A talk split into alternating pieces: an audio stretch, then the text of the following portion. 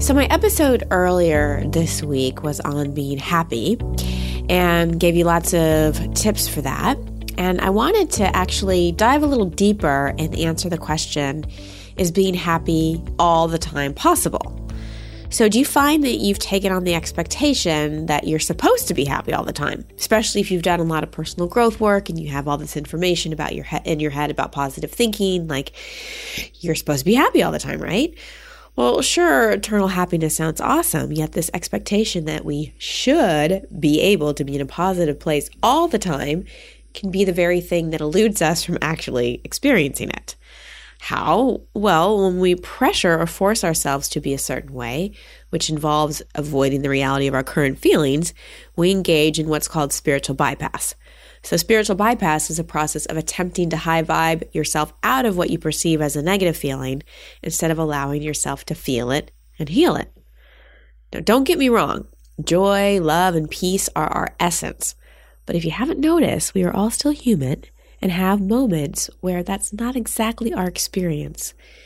So, in today's Coach's Corner, I want to encourage you to accept the contrast of your human experience and offer you tips for how to move through those not so happy moments. I recently spoke at an event, and at the start, the group went around the room and shared what was present for them.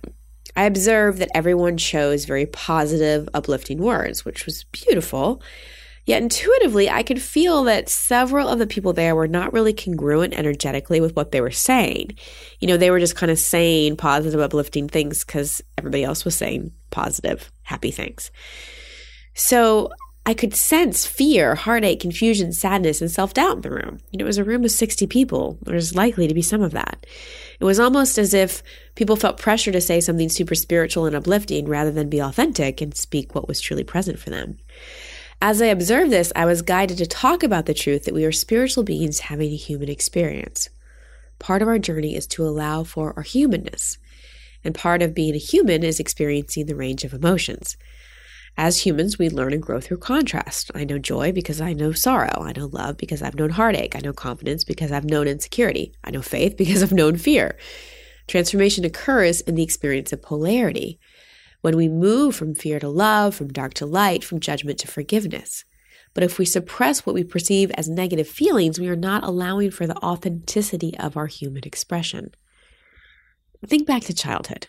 When we had a big feeling, it was often dismissed.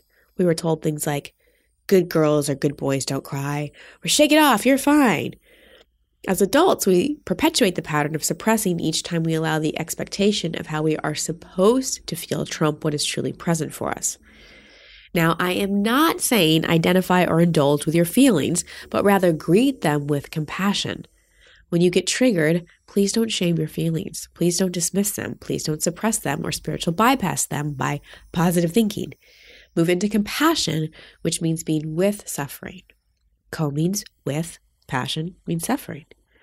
The more you do, the more you will authentically feel happiness because you are surrendering judgment and breaking the cycle of suppression.